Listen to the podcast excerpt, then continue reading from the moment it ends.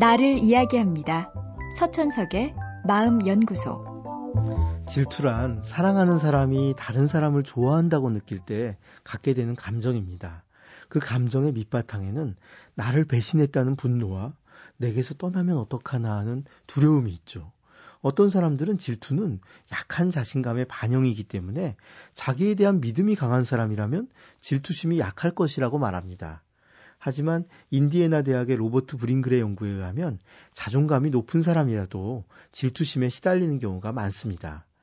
질투란 생후 오 개월에도 느끼는 인간 본연의 감정입니다. 그래서 질투를 느낀다고 해서 창피한 건 아닙니다. 어쩌면 사랑하기에 질투도 존재합니다. 그렇다고 모든 질투가 정당한 건 아닙니다.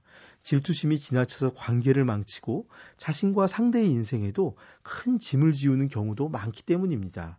관계가 있기에 질투가 있는 것이니 관계를 망치는 질투라면 분명 자신을 배신하는 감정에 불과합니다. 혹시 질투를 하고 있다면 무엇보다 자신이 질투를 하고 있음을 인정해야 합니다. 질투를 하면서도 부끄러워서 인정하지 않는 경우가 많지만 감정이란 인정하지 않고 숨겨둘수록 더 강하게 나를 쥐고 흔듭니다. 차라리 질투를 인정하고 질투심이 든다는 걸 상대에게 이야기하는 게 좋습니다. 단지 말하는 것만으로도 질투심을 조절하기가 한결 쉬워집니다. 말하지 않으면 사랑하는 사람도 서로 모를 수 있습니다.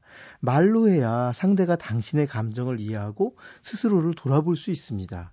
또 이때 상대가 보이는 반응은 그가 당신을 얼마나 소중하게 생각하는지 말해주는 중요한 정보입니다. 만약 자신의 질투가 사회적인 평균보다 지나치다면 스스로에게 자문할 필요가 있습니다. 의심이 질투를 낳는 게 아니라 질투가 의심을 낳습니다. 상대의 행동을 의심하는데 시간을 쓰기보다 내가 왜 이렇게 질투심이 높은지에 대해 생각해 봐야 합니다. 예전에 안 좋은 경험이 있었나? 부모의 외도로 고통을 받았나? 자신감이 부족한가? 상대를 믿지 못하는 경향이 내게 줄곧 있는 건가? 살펴봐야 합니다. 의심이란 시작하면 끝이 없습니다. 어떤 증거도 완전히 의심을 끊어낼 수는 없습니다. 다만 관계만 끊어질 뿐입니다. 의심이 끊임없이 올라오면 정지 신호를 보내십시오. 잠시 여유를 가지고 상대에게 숨 쉴 틈을 주십시오. 그 잠시의 시간이 결국 진실을 당신에게 보여줄 겁니다. 그리고 그때 당신은 더 현명한 판단을 내릴 수 있을 겁니다. 서천석의 마음연구소. 지금까지 정신건강의학과 전문의 서천석이었습니다.